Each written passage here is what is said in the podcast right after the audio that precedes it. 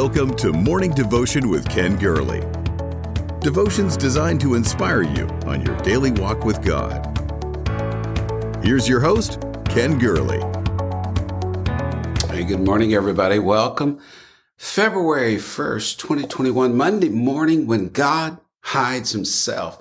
Brenda, Karen, Corey, Christy, Glenn, Debbie, thank you for being a part of this each and every morning gathering together.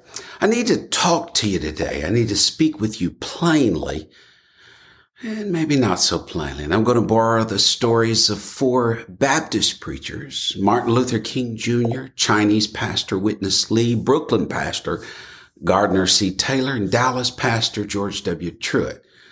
I could just as easily use people of the apostolic faith, lift characters from the Bible, but I'm going to use these four and I think my reasoning will be revealed when God hides himself. We need to talk about it. James, Deanna, I hope you enjoy this today. Thank you for being a part. You know the drill. Follow the page, like the page, share the page. Our 21 days of prayer have just concluded. Hope it was a blessing to you and I hope it continues forward. Hope you've grown from this. Now we're back in the regular weekday cycles of morning devotions Monday through Friday where I sort of let my mind wander into other things. And I do thank you for making this truly an amazing time for each of us. You make today, you make each and every day. And thank you for being a part of this. Truly, the needs are great this Monday, February the 1st. So many needs. February 1, a significant day in our nation's history on this day. President Lincoln signed the 13th Amendment to the United States Constitution, formally ending slavery in the United States. That amendment would then go on to the states for ratification.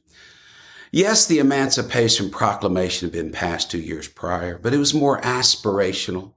A great civil war had, was still being waged and not yet been won. That 13th Amendment made its way through the House and Senate prior to the war being over. Lee had not yet surrendered. Grant had won at Vicksburg. Sherman had left Atlanta in flames and began his march to the sea, effectively cutting off the Deep South. Victory was within sight, and so the cancer at the heart of the United States Constitution was finally addressed. Article 1, Section 2, that inferred the right to own slaves found in the so-called Three-Fifths Compromise. In 1864, the bill began to wind its way through the House and Senate. By January the 31st of 1865, it was done. And on this day, February 1, 156 years ago, the great emancipator signed it, beginning the process of freedom. So February 1 was named National Freedom Day, and eventually the entire month of February became known as Black History Month. Slavery was the deepest stain on our nation's history, put within the comp- uh, within the U.S. Constitution in that compromise, resting there like a time bomb until we'll explore explode fourscore and seven years later or thereabouts. I'd like to say racism is no more. I'd like to say Martin Luther King's dream of people no longer being judged by the color of their skin, but by the content of their character. I'd like to say that dream is fulfilled. It's not. In fact, recent events suggest that dream seems farther away from fulfillment than the day that he spoke it. Now, until the day, until the day we look through the eyes of Christ and see every tribe, kindred, tongue, and nation before his throne, red, yellow, black, and white, all precious in his sight, we're not going to be finished with this age old struggle. When I was studying for yesterday's message, misplaced fear, I happened on a verse in Isaiah 8. It was, it was not congruent with what I felt then. And so I tucked it away and didn't thinking, I did not think that it would come back so soon, but it just stayed on my heart all day yesterday, last night. It was found in Isaiah 8, 17, where the prophet said that God, God, you're hiding your face from Judah. You're hiding your face from your people. It's a common enough theme that 40 chapters later in Isaiah, it's repeated. So in honor of National Freedom Day, Black History Month, I want to use a verse found in Isaiah 48. It's the same verse used by Dr. Martin Luther King when he preached in Montgomery, Alabama on December 4, 1955 on the eve of Rosa Parks refusing to give up her seat on a bus. And so began one of the most notable chapters of civil rights history. People think today of Dr. King as a great civil rights leader, a great public speaker, a martyr for the cause. But those of us who minister, we know he was a preacher.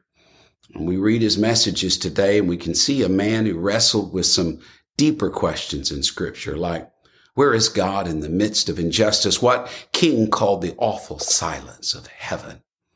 Or the verse he read some years ago, and I want to borrow today, Isaiah 48, 15. Verily, thou art a God that hidest thyself, O God of Israel, the Savior, when God hides himself. So thank you for being here, Estella, Rhonda, Tiffany, Tennille, Colleen. Thank you. Thank you for being here. This is not a subject for the faint of heart. In fact, Chinese pastor Witness Lee, the student of Watchman Nee, he once did an informal survey and he wrote that he tested a number of churchgoers with this question. Have you ever noticed a statement in the Bible, a God who hides himself? Lee said he made the discovery that scarcely any of God's children have ever realized that there is a verse, much less several verses, that contain such an expression. And they don't really know the God who hides himself. They know him or want to know him as the Almighty. They want to know him as uh, the gracious God of Calvary, full of compassion. But as the one who hides himself, he's unknown to them. Sort of like Paul standing on Mars Hill, speaking about an altar he had found dedicated to the unknown God. The God who hides himself is so unknown to many believers today, but not to men and women of faith down through the years. People of great faith have long since noticed that the God of light, the Father of lights, the one in whom there is no shadow of turnings, he often seems to dwell in obscurity and thick clouds and darkness. First Kings 8 and 12, the Lord has said he would dwell in thick darkness. Psalm 97, 2, clouds and thick darkness are all around him. Moses described his encounter with God in Deuteronomy 5 on the mountain in the midst of fire. He said, I was there in clouds and thick darkness and I heard the voice of God. It just seems that God delights at times in hiding himself, especially when we need an answer and we're pursuit of an answer, a life goal, something that we've longed for. Why is that? Why does God seem to hide himself? In a practical sense, flesh can't survive the glory of God. His pristine righteousness and majesty would take our breath away. He hides himself in cloud so that we can approach him. And only rarely do we catch glimpses of his true nature. Like Moses, we're permitted to see the after effects, the other side of glory. It's enough when you look back over your shoulder and you see the glory or the glory revealed in Jesus Christ was not nonstop glory from man's perspective. Time and again, Jesus hid himself frequently enough. His glory emerged and people caught a glimpse of who he really was, never more than on the Mount of Transfiguration. But God hide himself, hides himself for other reasons. One is his character. He doesn't reveal himself to the casual observer, only to the one who seeks for him. They find him with all of their, when they seek for him with all of their heart.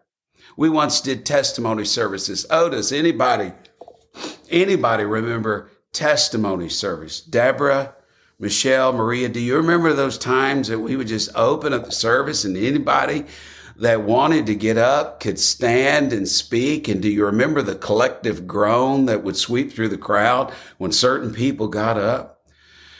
Yeah, we don't do that much anymore. We really have ourselves to blame, or at least those certain people that got up, because we stopped talking about what God had done for us and we drifted into self pity mode or self aggrandizing mode, or we just started accusing people. And the only one that got glory, it sure wasn't God in the midst of it.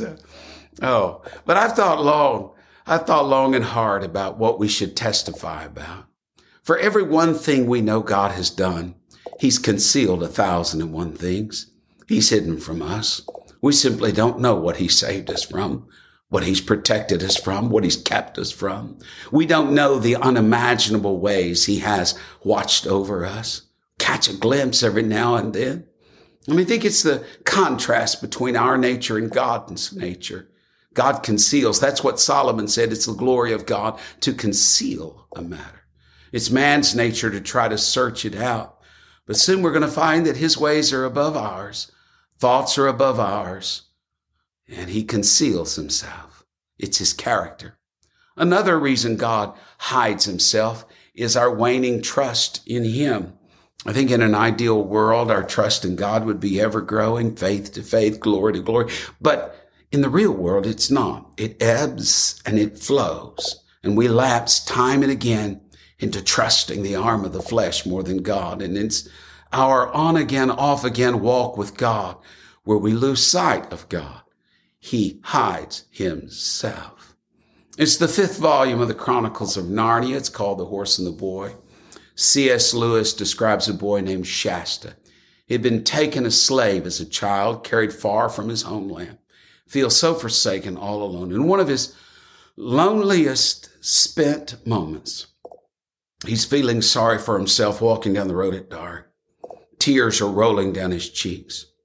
But something puts a stop to his self pity, a sudden fright, a sense that someone or something was walking beside him. In the pitch dark, he could see nothing. And whatever was walking beside him, it was moving so quietly in the dark that he couldn't hear any sound, no footfalls.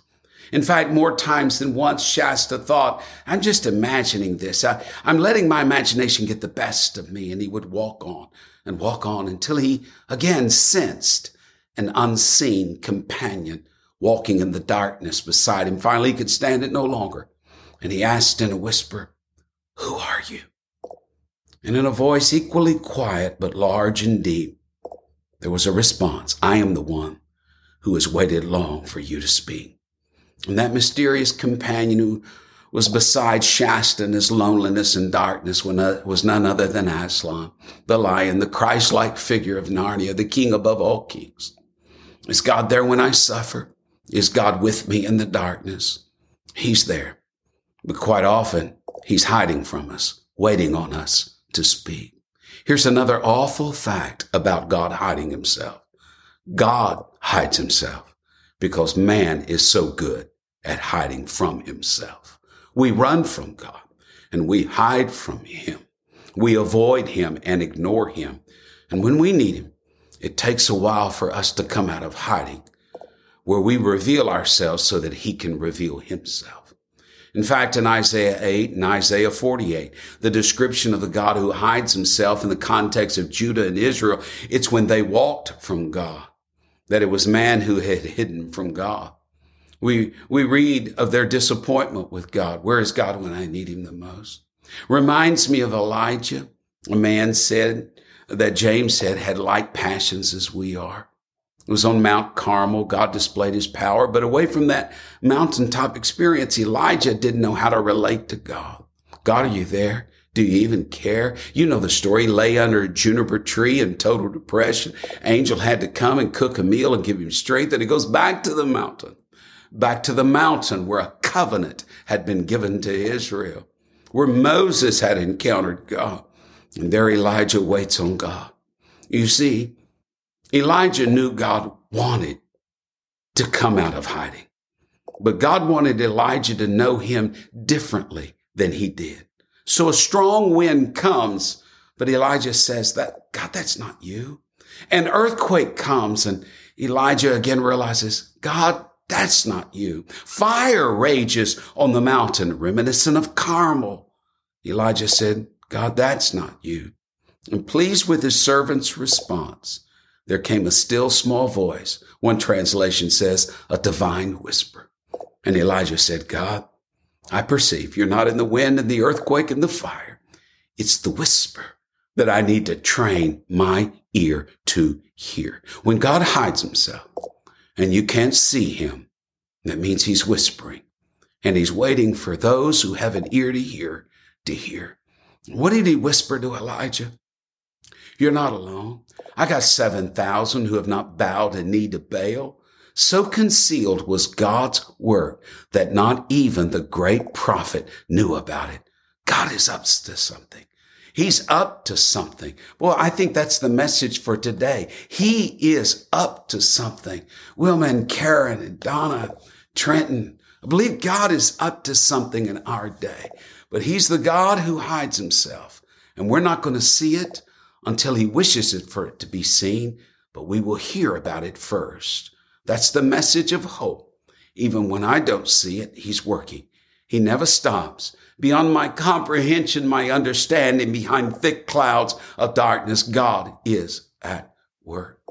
Last month, I came across a small, attractive set of bound books of Gardner C. Taylor, highlighting this great preacher's ministry. If you study the civil rights movement, you're going to know of him. He was a mentor to Martin Luther King Jr. Born in 1918 in Baton Rouge, he was a prodigy behind the pulpit.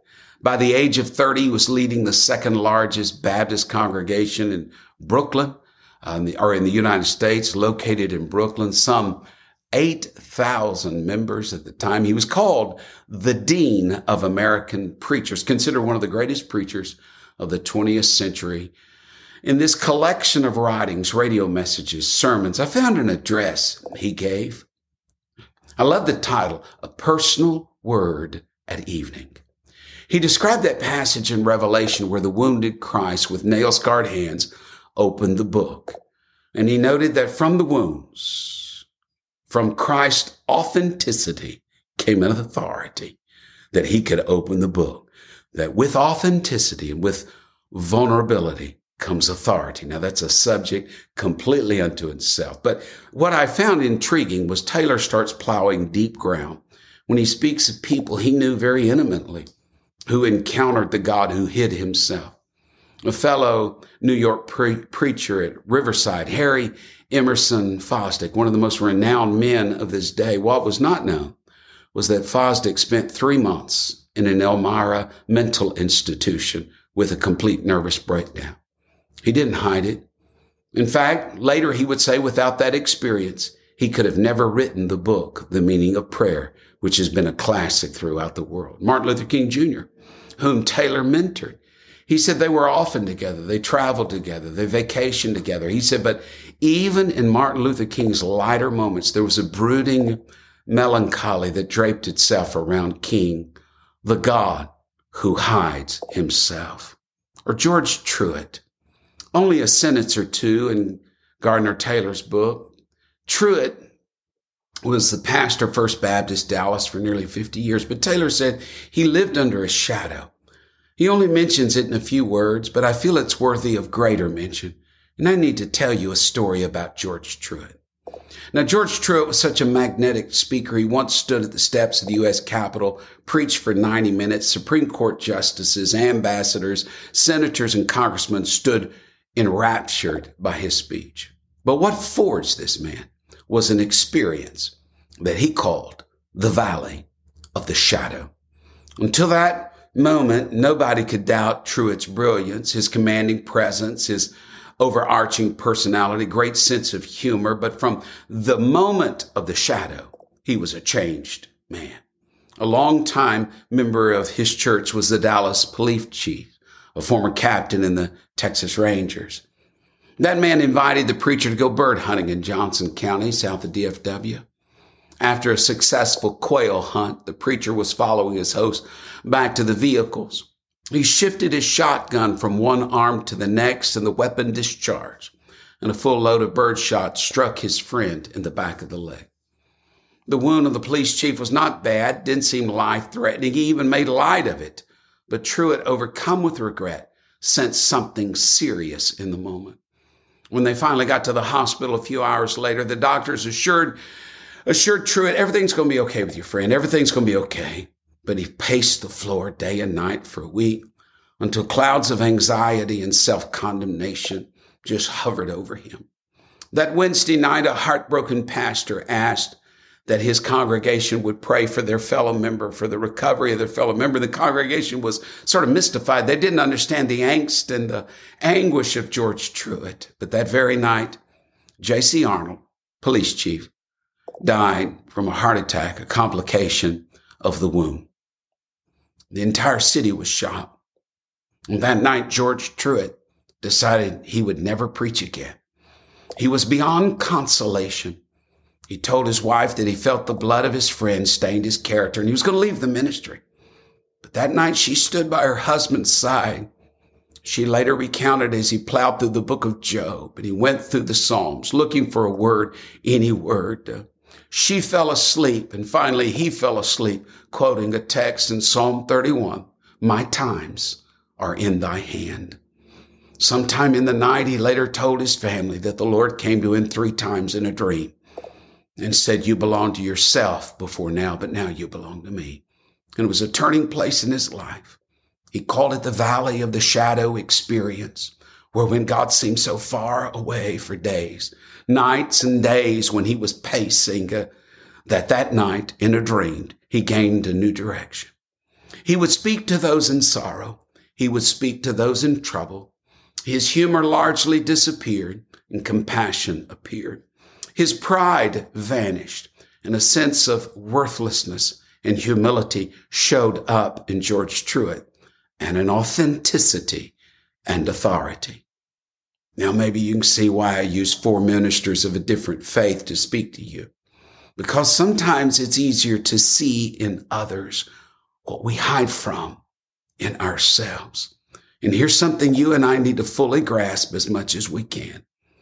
At the heart of our faith is a cross. And on that cross hung the Lord and Savior, and the one who said, Follow me, and the one who said, I'm your example. That each and every follower of Jesus Christ will have dark hours of the soul when God hides himself. And at some point, you too will experience a crown of thorns. And you too will cry out, My God, my God, why hast thou forsaken me? Some great overwhelming need will crush you. Some difficult situation will confront you. But from the fresh glow of a mountaintop experience that kept you in the good days, it's going to fade in the light of that night. But the sunshine of his presence will come through the clouds. And you will say with great believers before you, God, you've hidden yourself from me. And in that moment, you're going to learn something. You're going to learn something that he's never closer to you. He's whispering and walking beside you in the dark. And from that valley experience will come something that will change your life. Hear me carefully. When God hides himself, start looking for great change in your life. That's why, that's why Ryan, Bonnie, Carlicia, Tricia, Sandra. That's why we are told to glory in the cross. Because in the darkest moments of our lives, when God seems to have forsaken us, when he seems to hide himself, that's the moment of transformation and great change will come to you. Don't you need that? Don't I need that in this hour, in this very moment? when dreams of yesteryear have fallen by the wayside, when shame, guilt, regret, condemnation are whispering to us, when more people than we can count have left us for the great beyond, there is a great character now being forged, and a greater miracle shall soon appear. And the clouds are going to, rep- going to part one day, and they're going to reveal a changed you. And you will carry that hidden God away in your heart like warm embers. And you're going to know that he is there. He is there more when he seems to not be there. Listen for that whisper. Listen for that whisper. Perhaps you know somebody that's going through a deep trial and perhaps a happy tune and a merry song just not going to get them through that valley of the shadow of death. Why don't you share this with them? Either share this just by clicking the share button, or why don't you share it personally? Talk to them about it. And maybe the Lord will use you to help them see that there's many, many, many, many poor people serving God with all of their heart. God bless you. Thank you for being here with us on the Monday morning, February 1st. Let it be Freedom Day. Step out from the idea that God is not on your side and God is not with you and for you. And know that he is as close as the mention of his name. God bless you. Thank you for being a part of this today, and may the Lord be with you the rest of today. Thank you for listening to Morning Devotion with Ken Gurley. Join us next time for another inspiring devotion. To support this ministry, please visit firstchurch.com forward slash give.